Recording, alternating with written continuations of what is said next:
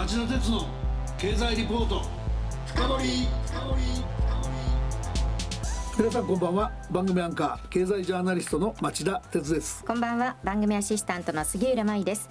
今日も新型コロナウイルス感染症対策をして放送します。さて、えー、今夜の町田鉄の経済リポート深掘りのタイトルは？検証。岸田政権の経済政策です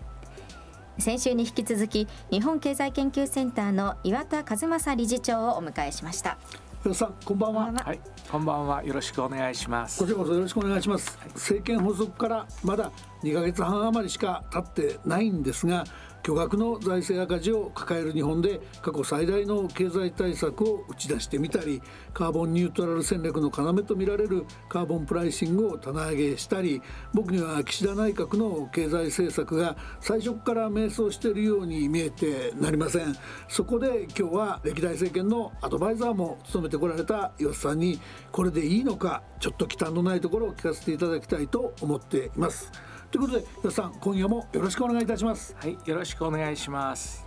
それでは CM の後町田さんにじっくりインタビューしてもらいましょう。この番組はエネルギーを新しい時代へジェラがお送りします。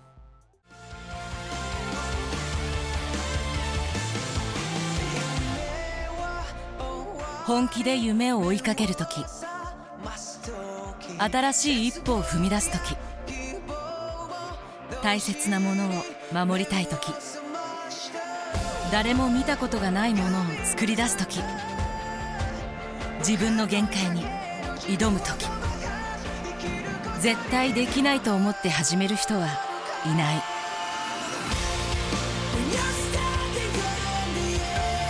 絶対なんて誰が決めた？CO2 が出ない日を作る。ジェラはゼロエミッション火力と再生可能エネルギーで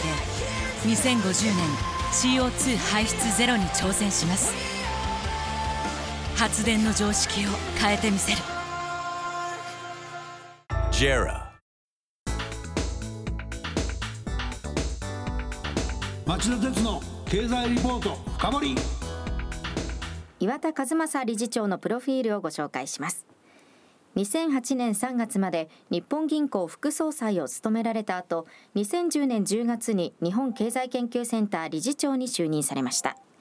内外の金融マフィアだけでなく政界や経済界にも幅広い人脈を持つことでも知られています。気候変動対策 COP26 への対応を見ていると前の菅政権に比べて岸田政権は熱量が下がったような印象があります。もう少し力を入れなくていいんでしょうか。入れるとすればどういう点を修正すべきだと思われますか？気候変動の問題については日本全体の問題としてですね認識のギャップがどうもあるように最初から思ってるんですがその一つというのはニコラス・スターンっていう気候変動では一番オーソリティイギリスでもってスターンレビューという有名な報告書を2007年だったと思いますけどでその中読みますと将来0.1%の確率なんだけれども生物絶滅リスクというのを2100年ぐらいまでの間でそういうことが起こる確率があるというですね。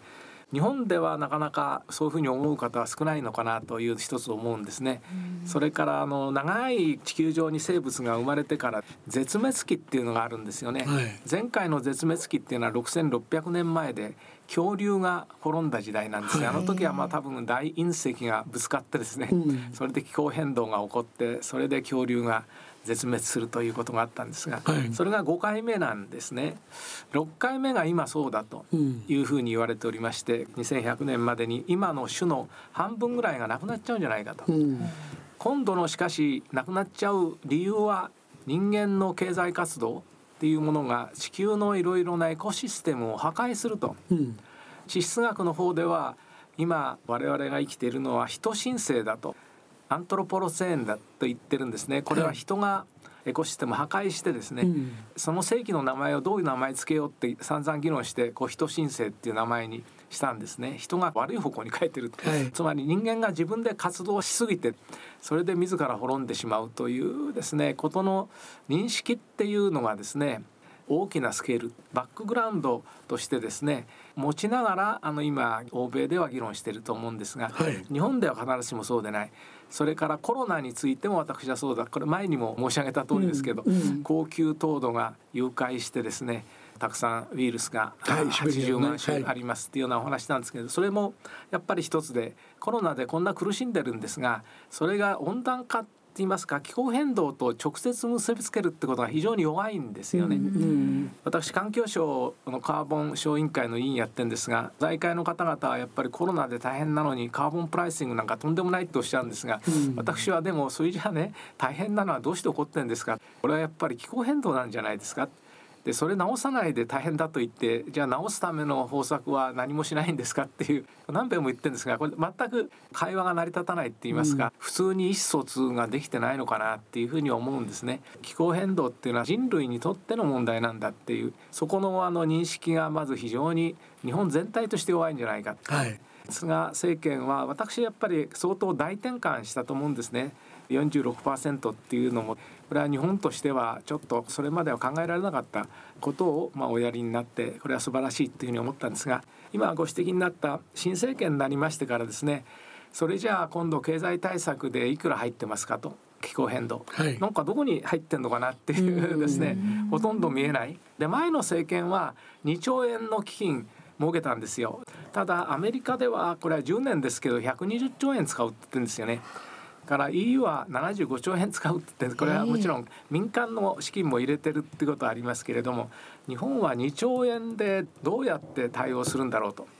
グローバルにはですね実は COP26 あった時にいろいろ投資家も集まってですね脱炭素社会2050年にどのくらい資金がいるのか投資が必要か大体98兆ドルから130兆ドルと言われてるんですね。と130兆ドルっていうと兆が超えまして1兆3,000いくらとか4,000兆円っていうような、ものすごい額でありまして、で IEA 国際エネルギー機関の方も毎年4兆ドルが必要ですって言ってるんですよ。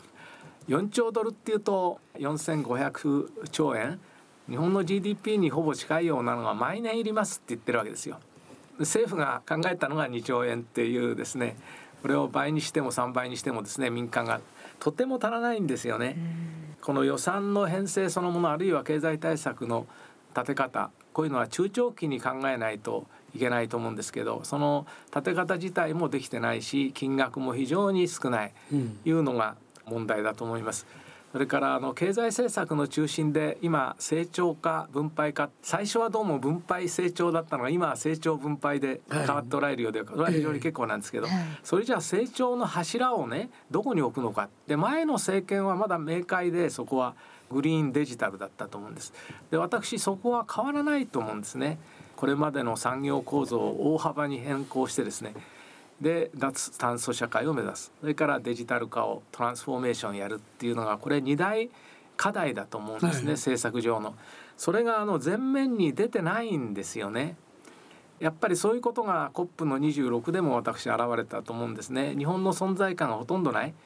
誰が出てっても化石賞をもらっちゃうというそこは非常に大きなギャップがですね認識のレベルであるというふうに思いますから政治家だけではなしに一般の方々のレベルでもですね相当問題意識が弱いんじゃないかということを非常に残念に思っております。本当に岩田さんのおっしゃるようなスケールで捉えてほしい気候変動対策っていう感じがします、次ですけども、岸田総理は所信表明演説で最重要課題だと言ってコロナ対策を挙げたんですが、コロナ対策の方向っていうのは今政権が目指しているようなメニューで十分なんでしょうか？具体的ではあると思うんですけどもね病床を増やしますとかですねこれはあのすぐにももちろんやっていただきたいと思うんですが、うん、ただコロナが起こってからずっと見てますとやっぱりこれからも実は疫病っていうのは繰り返し起こると私思います。うん、こね、そうしますと今の体制のままで対応できるのか非常に心細く思っておりまして少なくとも医療は危機時対応の医療っていうのをですねしっかりとした仕組みをビルトインする必要があると思うんですね。それからあと高度医療と、まあ、通常医療それ以外に危機対応医療体制というのをですねこれはあの保健所主体でもって対応してるんですよね、うん、ところが残念なことに保健所はもちろん人手が足らないしそれからデジタル化も進んでないし抜本的に医療体制の仕組み自体を変える岸田さんも最初の時にはなんか司令塔を置きたいとセンターを置くのか地を置くのか、はい、アメリカですとそのセンターがあるわけですね。疫病のセンター。とイギリスでは特別委員会っていうのがありましてそれがあのいろいろいいアドバイスを実はするんですよね、うん、こういう危機に対してですね。私も個人的にすごく救われたなと思ってるのがあの3.11の時で私もセンターの責任者ですから、はい、働いてる人を東京に残しておいていいのかね、うん、危険なのか本当にわからない時期があったんですよね、うん、で政府は何言ってんのか全くよくわからない。その時にイギリスの大使館の香典かなんかたまたま入手しましてね。でそれはその委員会がイギリスの東京にいる市長は東京にいても大丈夫ですよっていうね香典だったんですよ。それを見て初めてあセンターの人たちはいてもいいんだと。頼りになるものがなかったんですね危機に対してですね。本当に大変な時にきちっとした専門的見地から判断して勧告してくださる。そうした機能を持つようなものがですね日本にも当然あるべきだと。今回も相当専門家の意見聞いてると思いますけどまだまだグローバルスタンダードから見るとあんまり効かない方に入ってるんですよね実は日本のですね。あのえですから司令塔機能をしっかりしたですね危機対応体制っていうのが一番まず一つとしては必要だと思います。それからもう一つは今回のオミクロン株もそうですけど先進国あるいは自分の国だけきれいにしてもですね、うん、他の国がワクチンがいかないとそうしますとそこで新しい変異株がどんどん生まれてしまうわけですね。でこれは防ぎようがないんですよね。したがってグローバルなワクチンとか治療薬の配布体制供給体制これも明らかに不足してるんですよね。コーバックスとかいろんな仕組みありますけれどもこれがしっかりですねまだできてない、うん、そうしますと日本の国内だけいくら守ってても繰り返し起こってしまう、はい、ですからここはグローバルなやっぱり体制をですねサプライチェーンまで含めて開発生産サプライチェーンでアメリカはやっぱりワープスピードプランっていうのはあれはトランプ大統領やった唯一いいことだと僕は思いますけど あれで機能したんですよね。なのであれをグローバルな形で機能するような仕組みを作り上げる例えばワクチンについてもですねアメリカは知的財産権を一時放棄してもいいっていうことを言ってんですよ。うん、で面白いのは中国ロシアが賛成して EU が反対して実は日本も賛成してないんですけど私はあのそういうことをもっとね積極的にやらないと間に合わない。ここも実は最初の論点と関係するんですけど地球全体の命を救うって言いますかね。にはどうしたらいいんだっていう問題意識をしっかり持たないと対応がどうもちぐはぐになってしまって結果が悪いということで国内体制とそれから国際的な体制ですよね。これをあのしっかり作り上げると。いうことが求められてんじゃないかと思います。視野が狭くてちぐはぐっていうのは給付金とか GoTo キャンペーンについても同じ気がするんですが、いかがでしょうか？給付金について言いますとやはり一時的なんですよね。当座のお金は受け取る方はありがたいでしょうけれども、えー、本当に困ってる人に私は重点を置いてやるべきだと思うんですね、うん、今回の場合ですと960万年収って言ってるんですけど日本は830万以下の年収の方が8割ぐらいなんですよね。しかもあれはあの個人なんでしょ？と2人だとどういうことになるのかなと思いますけれども、はい、そのそれはあのこれまでやった効果を見るとどうも3分の1から4分の1までぐらいしかですね使われてないんですよね。つまり私本当に困ってる方いると思うんですよ。その方には重点的にしかもそれは1回限りでいいのかどうかっていう問題を突きつけてると思うんですね。うん、で後の金融所得とも関係しますけれども貧しい人たちとそれから中間層をしっかり立て直すっていうこれはビルドバックベターっていうのはアイデアそういうことなんですが、はい、 American Family Act というのはこの給付付き税額控除なんですよ。これは税制の中にしっかり貧しい家計には給付金を出します、うん、それから少し稼げるようになったらその給付金を減らしていきます。ですから税金払えるような家計でも貧しい場合にはその税額控除をします。っていう、子どもと勤労の給付付き税額控除というのが柱なんですね。それで中間層を立て直そうと。こういうアイデアでおやりになっていて、で私はやっぱり日本もね同じことが今必要になっていて単に1回限りで10万円これだと実は貧困の問題というのは解決しないですね。ねなのでそこは仕組みをしっかり立て直すべきだしそれから GoTo キャンペーンっていうのはやっぱり GoTo に行かれる方は実は生活に少し余裕のある方なんですよね。でそういう方にどうして補助金やるのか私はちょっとよくわからないところがありましてそれからもちろんあの観光業大変なところあると思うんですそこにはちゃんと支援金をしっかり払うっていうような仕組みの方がですね、望ましいんじゃないかと思います。最後に今少し出ましたけど金融所得課税ですね、はい、これについては歴史的な役割というか、はい、位置づけ何を減税して何をそのしっかりかけるかみたいなことを考え直す時に来てるんじゃないでしょうか？金融所得課税っていうのは岸田さんおっしゃるには1億円以上の年収がある方は税率が27.9%ずいぶん細かい数字ですけど、はい、がもう上限でそれ以上払わない。これは不平等富の格差を作り出すんでそこはもっとしっかり把握してきっちり税を取ったらどうかとおっしゃってるわけですね。ただ私あの日本の中間層の問題っていうのは1%の人が例えばアメリカだと富の相当割合を取ってる4割ぐらいですかね日本は1割ぐらいなんですよ。